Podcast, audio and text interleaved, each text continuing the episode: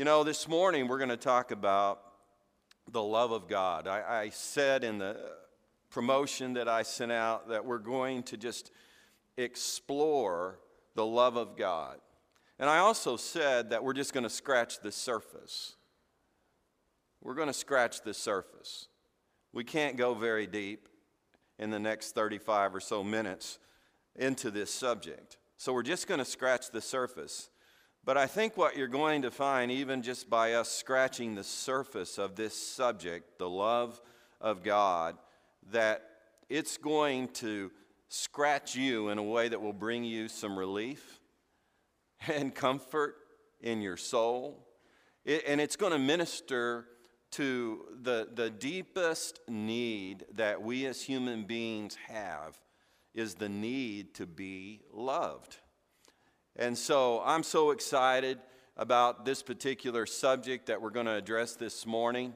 And, uh, you know, I, uh, I'm very grateful uh, that I have this opportunity. And I, I really feel always just um, very undeserving to share the Word of God, but also I feel very incompetent.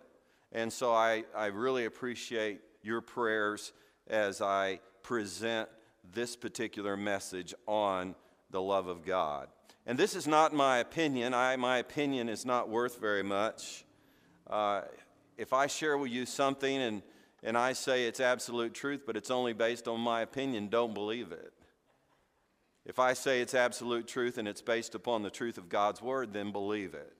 That's where the authority lies for our discussion this morning on the love of God. Our text this morning that we're going to begin with is in 1 John chapter 4 verses 7 through 11. And I'm going to give you a chance to uh, turn there if you have your Bible or on your phone, and we'll also have it on the screen uh, behind us. 1 John chapter 4 verses 7 through 11.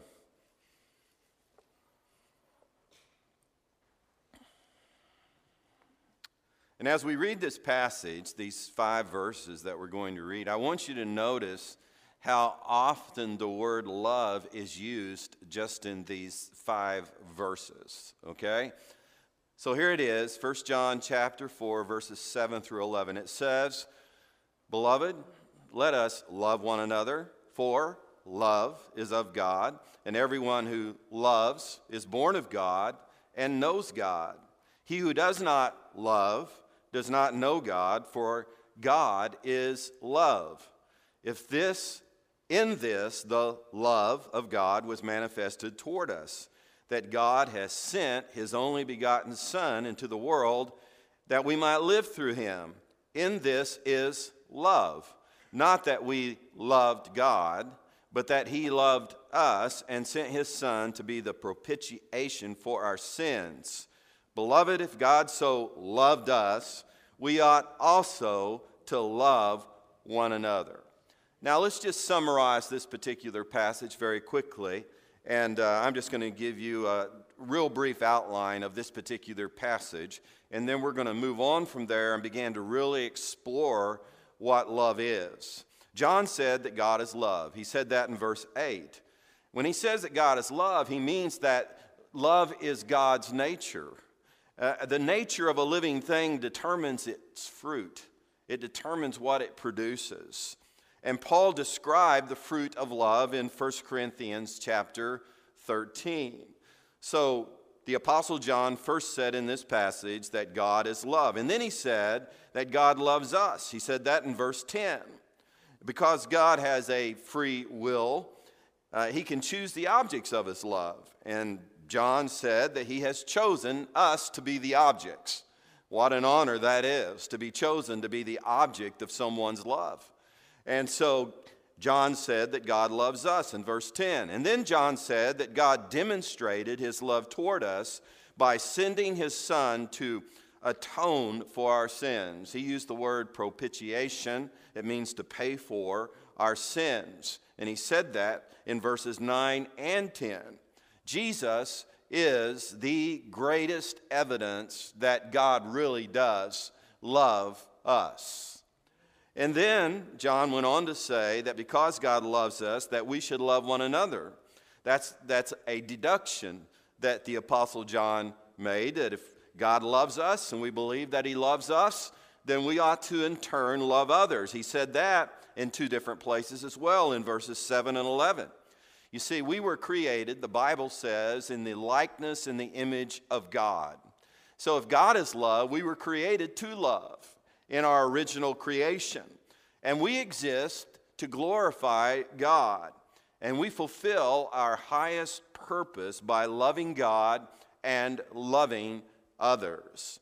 And then John said that loving one another is the evidence that we are born of God and know God. He said that in verse 7.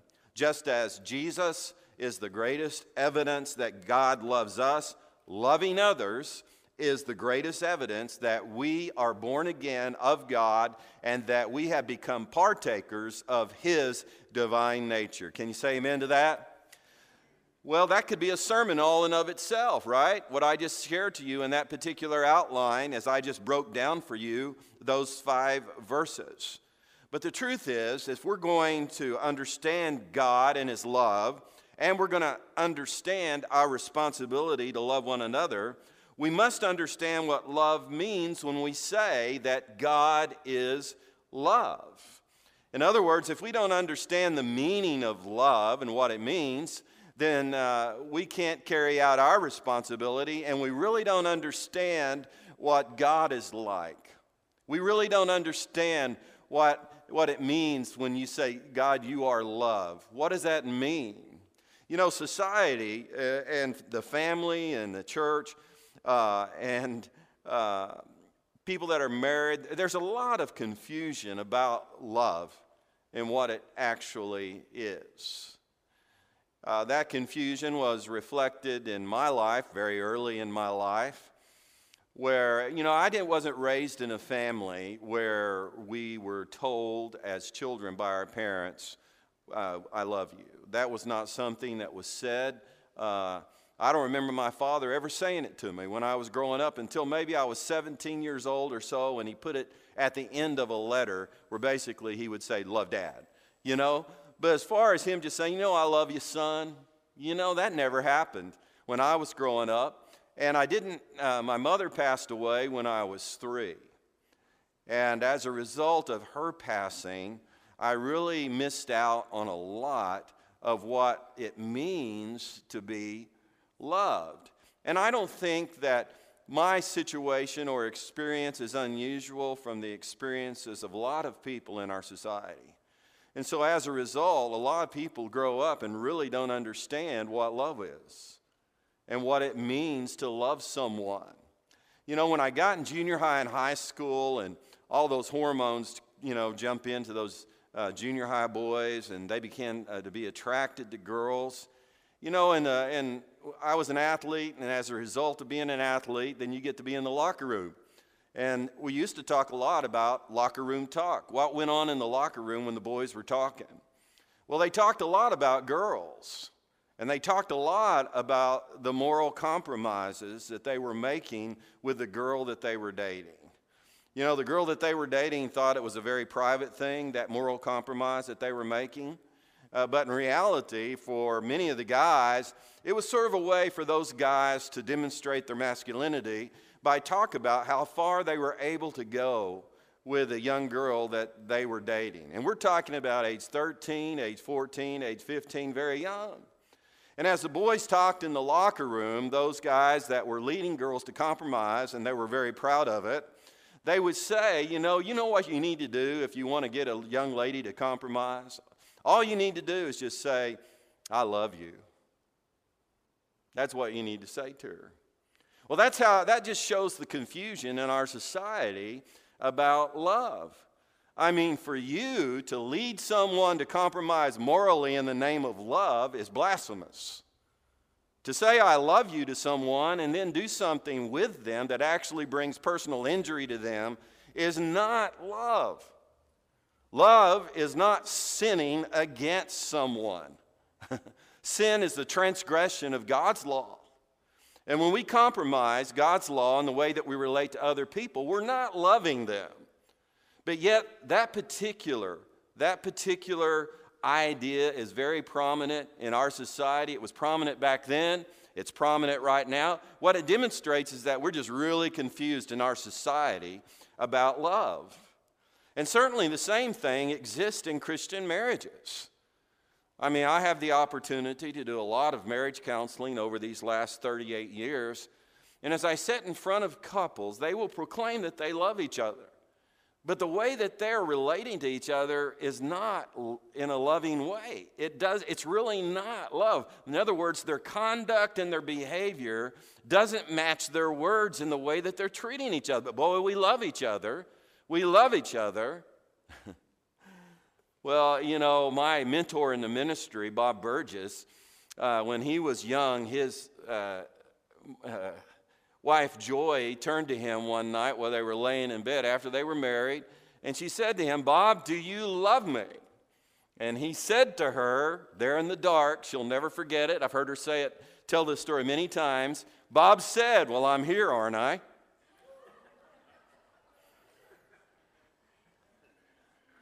Well, there may be some element of truth to being there for someone that you say that you love, but she was really wanting uh, a much better answer than that one when he said it. And so I've never forgotten that because I've used it not to ever say that to Sandra if she ever asks me that question. You know, so we're confused about what love is in marriage. We really are. What does it mean to love your spouse? There is so much confusion in marriage and then in families. You know, I, I hear all the time, uh, uh, you know, and I do a lot of family counseling over the years. I've done a lot of that over the years too, and I hear people talk about how, you know, their family just loves each other, but there's these incredible conflicts within the family that demonstrate by the way that they're relating, parents to children or children to parents, that they really don't understand what it means to love. And then, even in the church, you know, Love you, brother. Love you, brother. Love you, sister. Love you, sister. It's something that's very commonly said in the church. But yet, when you look at how some brothers and sisters relate to each other and treat each other, I want you to know that uh, it's not love when they say that. So there's a lot of confusion. I want you to understand that the New Testament was originally written in Greek. And in the Greek language, there are many different Greek words that are all translated love in English. In other words, when you read through your Bible, you may see the word love in your New Testament, but it may have a different meaning than what you're thinking unless you understand what Greek word is behind that word love. Does that make sense? Our English language is very limited in the way that it communicates on certain things. And certainly, when it comes to love, one of the things that's created all the confusion in our society, in our families, and in the church and in marriage about love is the limited way that we communicate love when we speak to each other. In this message this morning, I want us to answer the question what is love? And I want you to understanding, understand the meaning of four of these Greek words and how these words reveal what love is, and how these four words reveal the nature of God because God is love. And it's very important that you understand the meaning of every one of these words and how, uh, how they are expressions of God's love to you. You know, I often say, and I've said it for many years, your theology will determine your meology. Your theology is knowing God and knowing what God is like as far as who he, what He's really like. And as you get to know God and what He's really like, it changes you. That's the way it works. The more I know God, the more He changes me. It just works that way. And the depths of God are unsearchable, right? And so there's always more to know than what I know, you know? what I tell some people, yeah, I may be considered an expert when it comes to the Bible, but you know what? I know, not, I know just enough to be dangerous. Well, let's learn some things this morning about love, and let's learn from these four words, Greek words, that are all translated love, whether it's in the Bible or in other literature, they're all translated love. And those four words are agape and phileo, and phileo storgos and eros. So, to understand the love of God, we need to understand the meaning of these four words and what the Bible means when it says that God is love and that God loves us. And so, let's dive in here this morning and we'll go through this as rapidly as we can. And first, we're going to talk about agape, which is translated love in your New Testament. What is agape love? Well, agape love is benevolent love. It is benevolent love because it is charity. And many times in some translations of the New Testament, the word charity is used in the English language rather than the word love. You know, what is charity? Well, you know what charity is. Charity is sacrificing yourself to meet the greatest good of others despite their condition. In other words, you're looking to meet their needs, and it's not because they can do something back for you. You're looking to meet their needs, and it's not because you think highly of them uh, as far as their own moral character is concerned. Agape love is benevolent love. Agape love is also unconditional love. It is unconditional love because there's nothing the recipient can do to change the nature of the one giving it. In other words, the giving of agape love is not based upon you, it's based upon the, the nature of the one who's giving you that love. And so it's always the same. It never changes, no matter what your condition is, it is unconditional. Agape love is unmerited love. It is given to the recipient even if they have not earned it. I mean, you can give agape love to someone you don't even know. And that happens even in our society at times when we have great tragedies that happen through acts of nature. You see people in our society respond in agape love to people who are suffering that they don't even know. That's happening right now with many people that are donating resources and money to the people of Ukraine and the church of Ukraine. So, agape love is unmerited love. Agape love is limitless love. In other words, it's like a water well that just never runs dry. It's, it's always available. It's all, there's more than enough to go around. It's limitless, it is unlimited. And so, agape love is all of these things. Now, what you need to understand about this word in the New Testament that's translated love in English is that this particular word is used over 200 times in the New Testament. You know what that indicates is that it has a very prominent place when we begin to talk about God being love.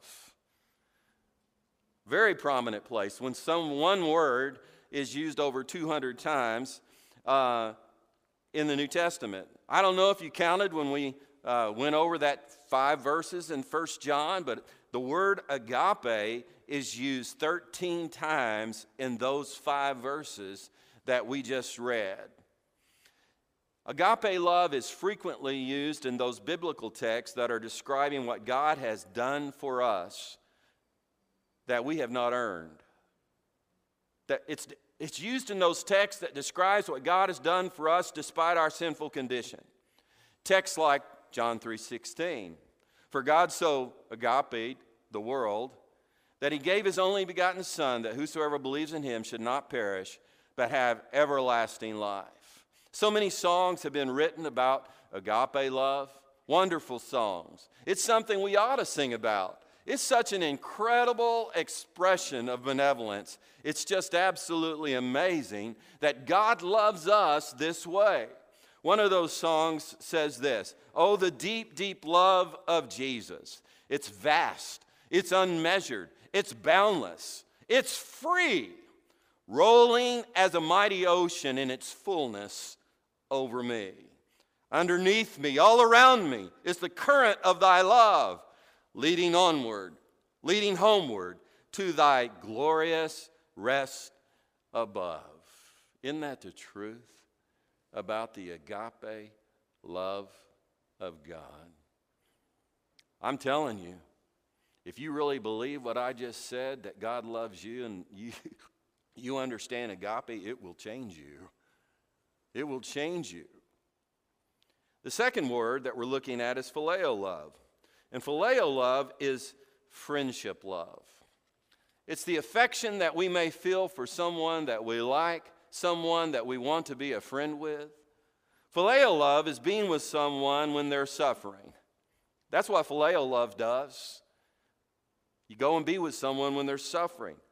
Phileo love is having someone's back when they are wrong. Phileo love is entrusting yourself in what is important to you to someone else that's your friend.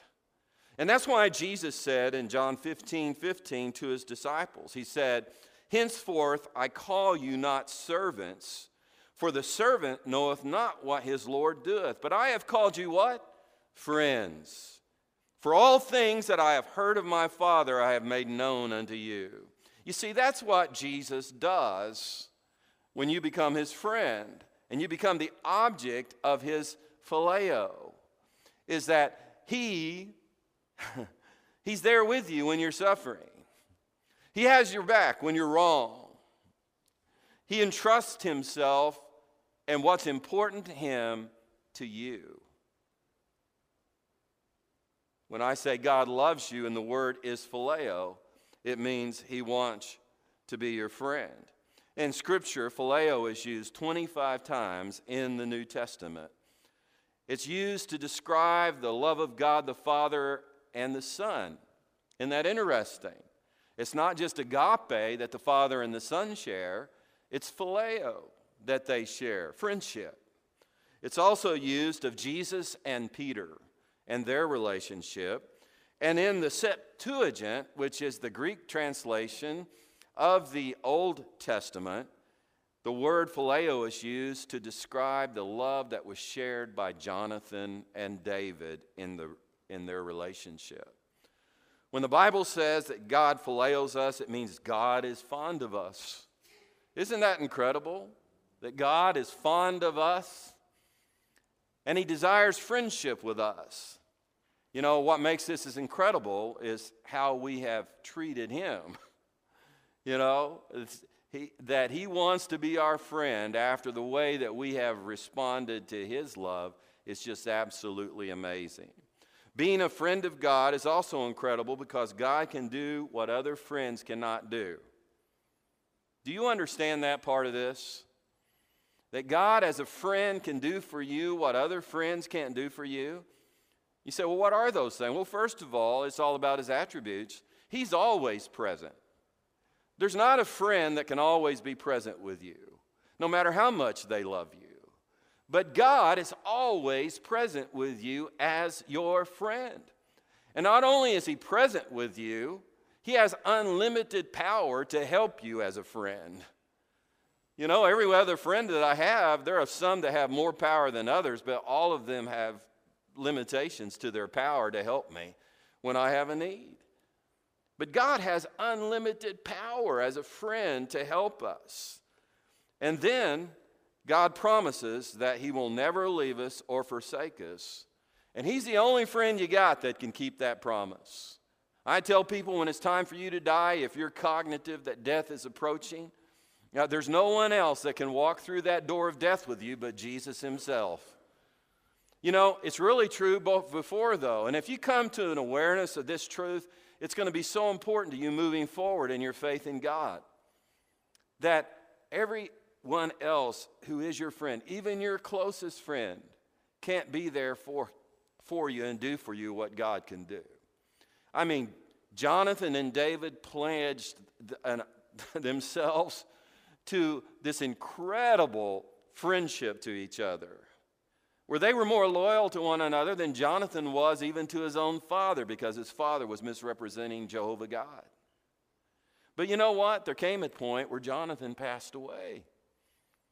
And David lost his friend, and he grieved over his friend, but I want you to know there was one friend that sticks closer than a brother, and that was Jehovah God. That is Jesus Christ. You know, what a friend we have in Jesus.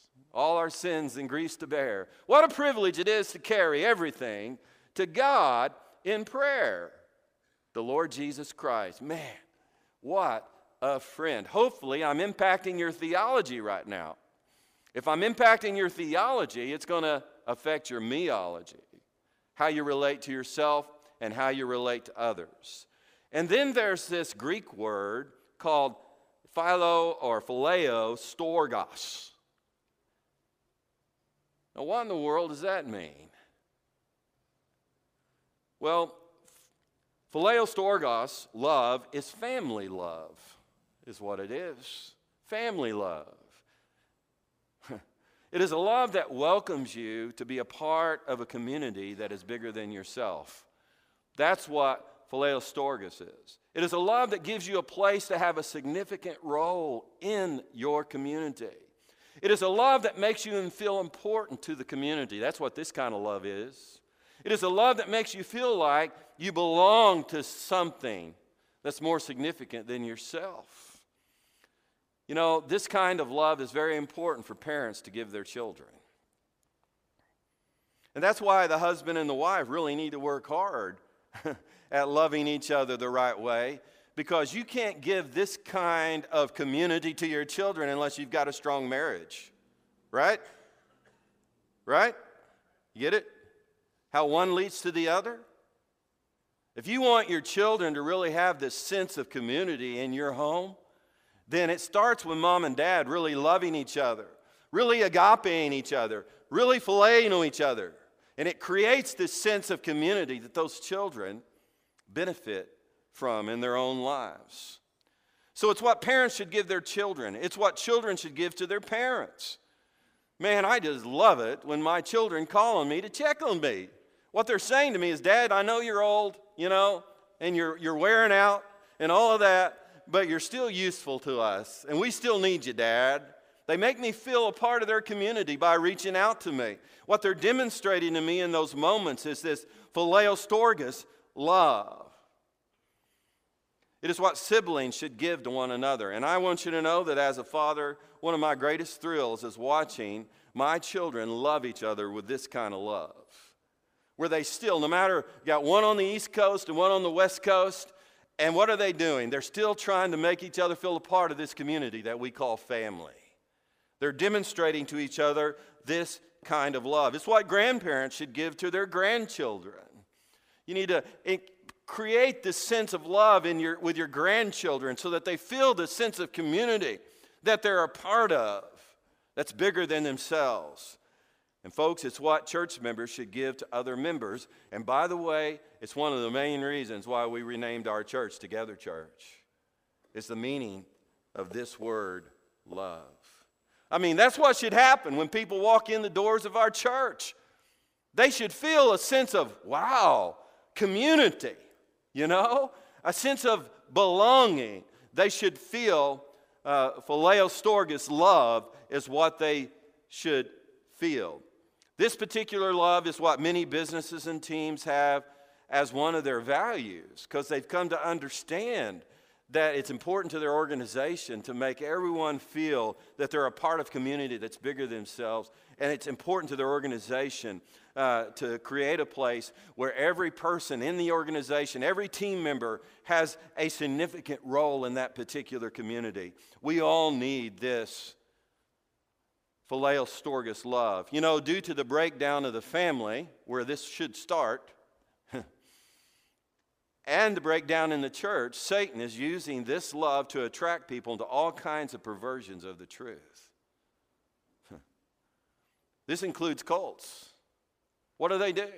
They use this form of love to trap people, is what they do in cults. It, it includes gangs. What do gangs do? What do gang leaders do? Well, they actually use this kind of love to draw people into their gangs. This is what radical political groups do, and this is what is happening right now in the LGBTQ community. They make you feel like you belong. They make you feel that you're a part of something that's bigger than yourself. They make you feel that you have an important role to play in their community. This word for love is not even used in the Bible. Isn't that interesting? It's not even used in the Bible to describe God, His nature, or even the church. But what we need to recognize is that even though it's not used directly, the concept is there in so many texts and passages.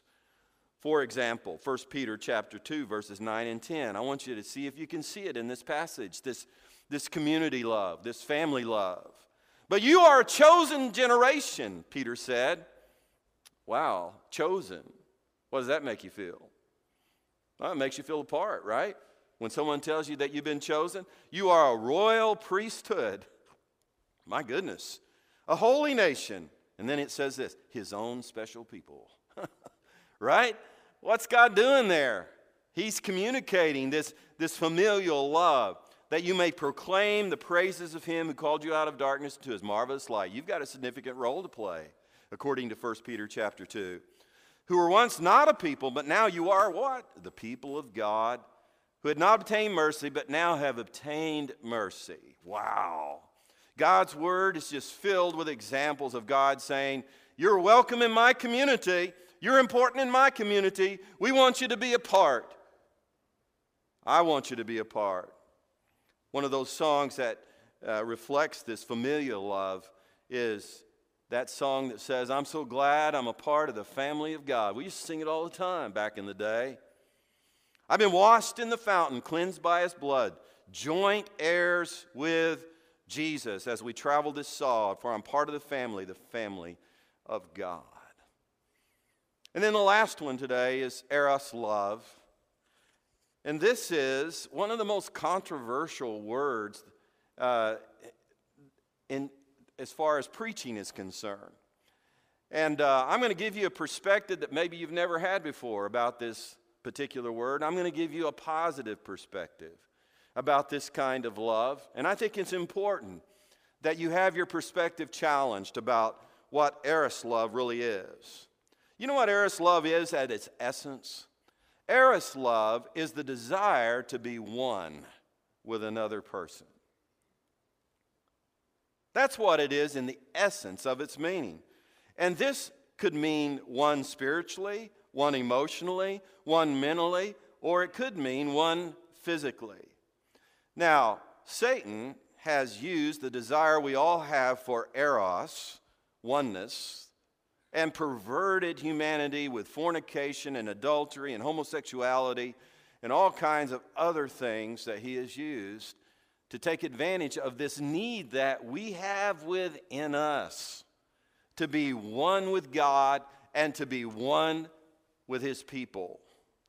God's word says that Eros love is not holy unless it's satisfied within covenant. Oh my goodness, think about that. That's what makes Eros love holy or sanctified when it's being satisfied within covenant.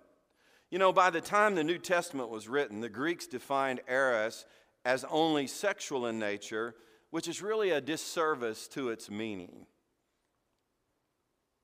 The word eros is used in the Septuagint, which, once again, the Septuagint is the Greek translation of the Old Testament. The Septuagint was written in the third century BC, before Christ. It was written by 70 Jewish scholars from which it derives its name. It is the oldest and most important complete translation of the Hebrew Bible that was made by the Jews. And it was used, the word eros was used in the Septuagint. Here's an example of how eros was used in the Septuagint in a positive way. It's Proverbs 4 6. And forsake it not, and it shall cleave thee. Love it. That's the word eros in the Septuagint. And it shall keep thee. It's talking about wisdom. And notice that it says cleave to wisdom. In other words, become one with wisdom. We know that wisdom in the book of Proverbs represents Christ, the Messiah. Its admonishment here is become one with wisdom, become one with Christ. It is true that this word eros was used most frequently in the Septuagint when God was rebuking his people. It was used many times in those rebukes.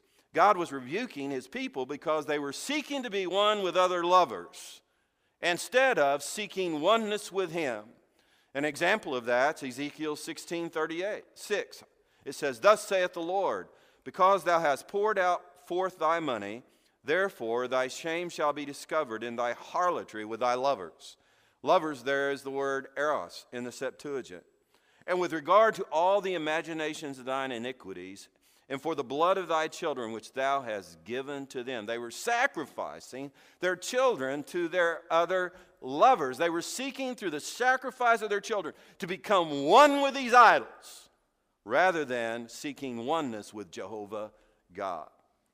Many biblical scholars believe the word eros was left out of the epistles written by Paul and the other New Testament writers because it would have been interpreted incorrectly by its Greek recipients, based on what the word eros had come to mean in Greek speaking societies.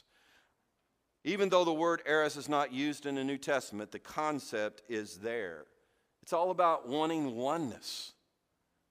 The Word of God emphatically states that God wants to make a covenant with us, and He wants to be what? One with us. And He wants us to what? Be one with one, another. Jesus said this in John chapter 17, in verse 20. As He was praying for His disciples and the future church that was going to be born at Pentecost, He said, I do not pray for these alone, but also for those who will believe in me through their word, that they all may be what? One, as you, Father, are in me, and I in you, that they all may be one in us, that the world may believe that you sent me. And the Lord which you gave me, I have given them, and the, and the glory which you gave me, I've given them, that they may be one, just as we are one. I and them, and you and me, that they may be made perfect in one, and that the world may know that you have sent me and have loved them as you have loved me. You know, the Bible says that God is very passionate about being one with us. You know, when I was young and I uh, fell in love with my late wife, Debbie, I can't tell you how passionate I was. I couldn't measure it about becoming one with her. And it wasn't just a physical oneness. I wanted to be one with her spiritually. I wanted to be one with her emotionally. I wanted to be one with her mentally. You know, the way the Bible expresses this is I wanted to know her. I wanted to know her. I wanted to know her to be one with her. Wow. It was an incredible feeling to have that, you know, kind of passion. But I want you to understand something. Whatever passion human beings can have to be one with one another, the passion of God far exceeds that passion to be one with his people. Now, let me say to you if you will change your theology and believe what I just said, it'll totally change your life. You will not be the same if you believe what I just said. If you reject what I just said, you're going to continue to be immature in your understanding of love. If you don't really believe and understand that the God of creation the Lord of all, wants to be one with you, you're always going to remain immature in your love. You're always going to be looking to other things to satisfy your need to be loved rather than depending on God. I had a man one day, I was talking to him about this. And I could see in his eyes he didn't believe a word I was saying, just like I can see it in some of your eyes this morning. It's like you don't believe a word I'm saying right now, that God really wants to be one with you. And I was saying this to him, and I was probably sharing it with great enthusiasm as I shared it with him. And he looked at me and he said this to me, and it let me know he did not understand. He looked at me after I finished and he said, But Jerry, he said, God can't hold you.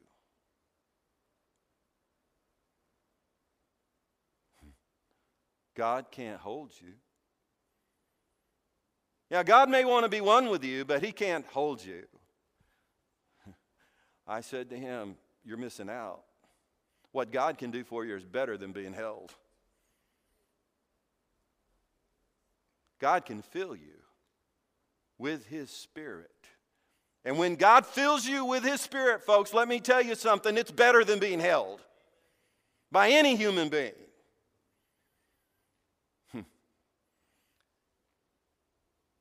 But that will not happen for you, folks, unless you believe that this God, this Almighty God, He wants to be one with you spiritually, mentally, emotionally, physically.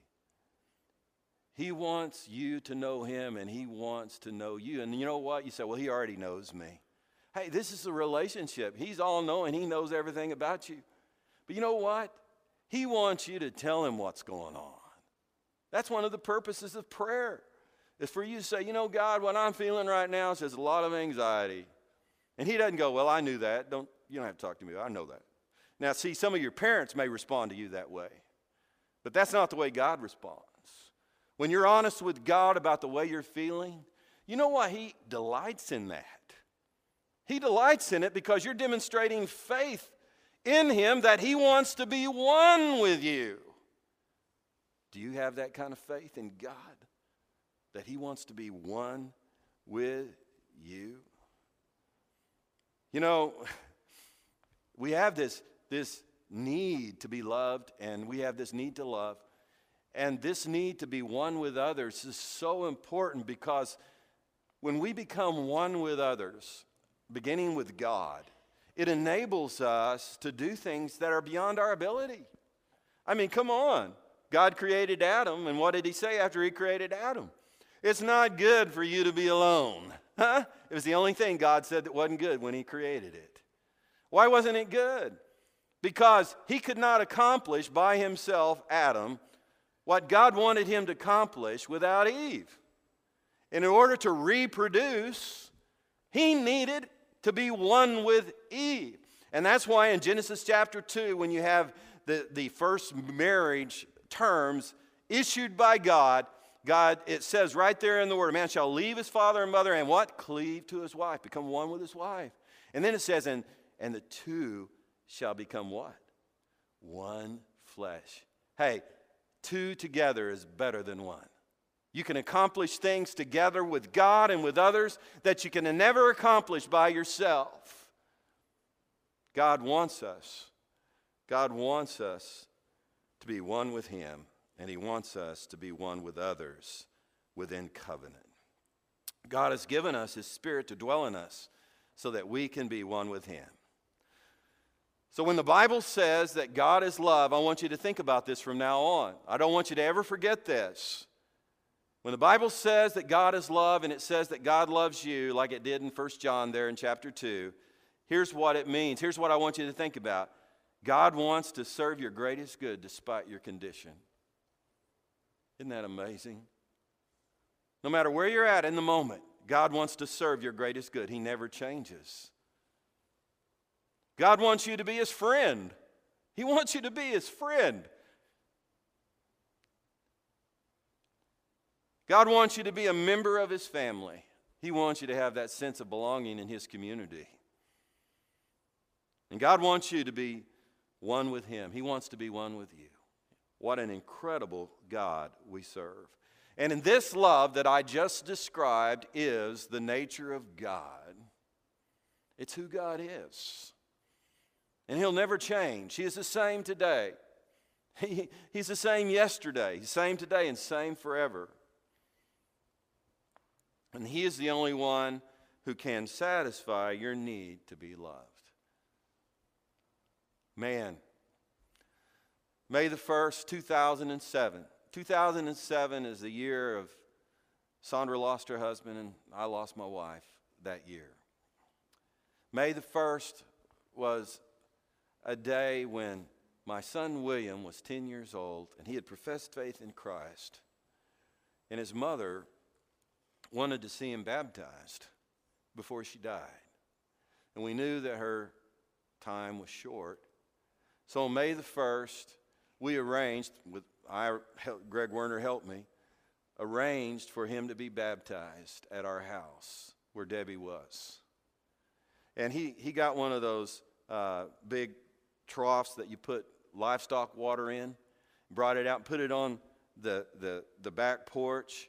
And it was just a few feet from her face. She was behind the patio doors in our bedroom. I can still see her face and I can still see her smile that day.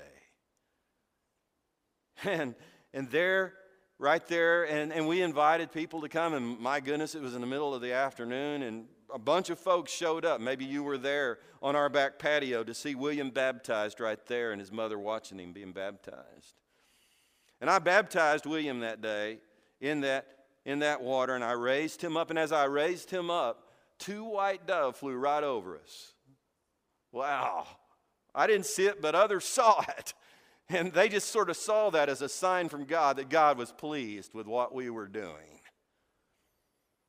You know, at 1:20 in the afternoon, some 48 hours after that happened, Debbie left us to go to heaven. And our family stood around her bed after she passed, and we prayed. We prayed, and we thank God. We thank God for the way that she loved us all.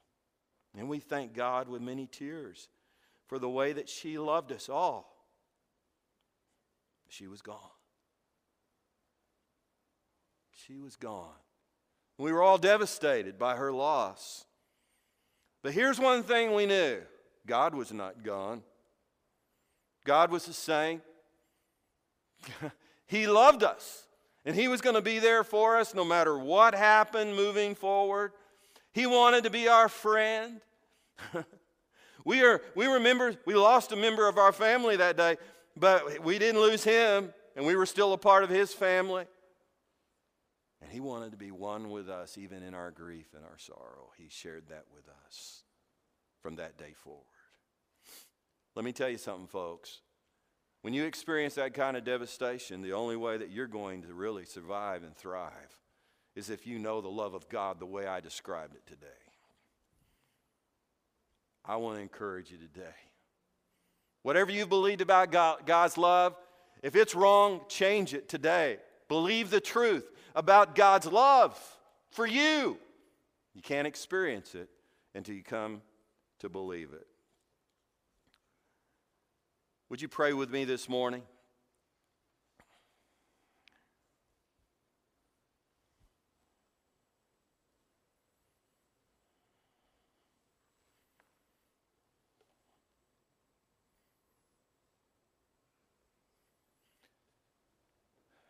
If you're here this morning and you've never received the Lord Jesus Christ as your personal Savior and become His follower, I want to invite you to do that right now.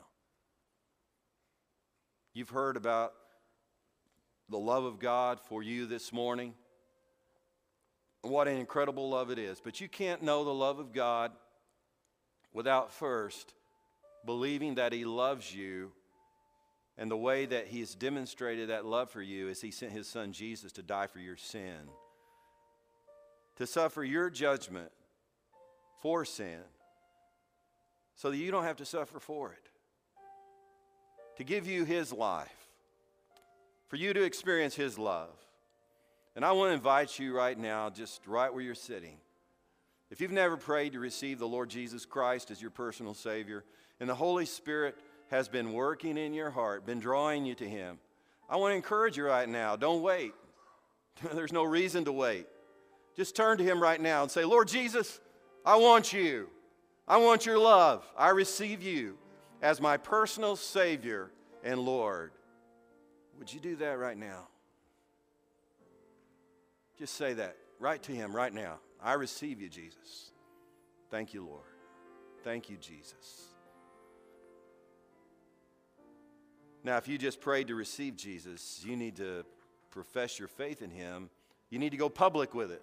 And the way you go public with receiving Jesus is to follow Him in baptism. And I want to encourage you, if you've received Jesus, follow Him in baptism like the Bradfords did this morning, like many others have done. And we want to help you with that. We want to help you with that. So you need to communicate with us. You can call our church office and say, hey, I need to talk to a pastor, and we'll connect with you. Or you can fill out a Connect card that's in the chair in front of you and leave it today on the chair or put it in the offering baskets on your way out. And we'll connect with you and talk to you about being baptized. Would you do that? For those of you that have already received Jesus, I want you to mature in your love. But the only way you're going to mature in your love for others is if you mature in your faith in God's love for you. That's where it all begins. You change as that changes. I want to encourage you as a believer in the Lord Jesus Christ. I want to encourage you. Believe the truth about God. Believe the truth about His love for you. Accept it. Just say, I accept it, Lord. I've tried to satisfy my need to be loved in so many places, and it's all been a bunch of empty cisterns. And Lord, right now, I'm turning my will completely over to you. And I'm asking you to fill me up with your great love.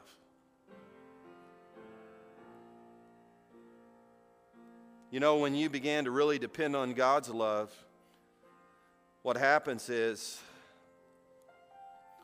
you become a person who loves others like God loves you. You'll never rise above loving others. You'll never grow in that ability to love others until you grow in your understanding of God's love for you. If you believe that God loves you the way I described it this morning, what will happen to you is you'll begin to respond to people who hurt you rather than reacting to them.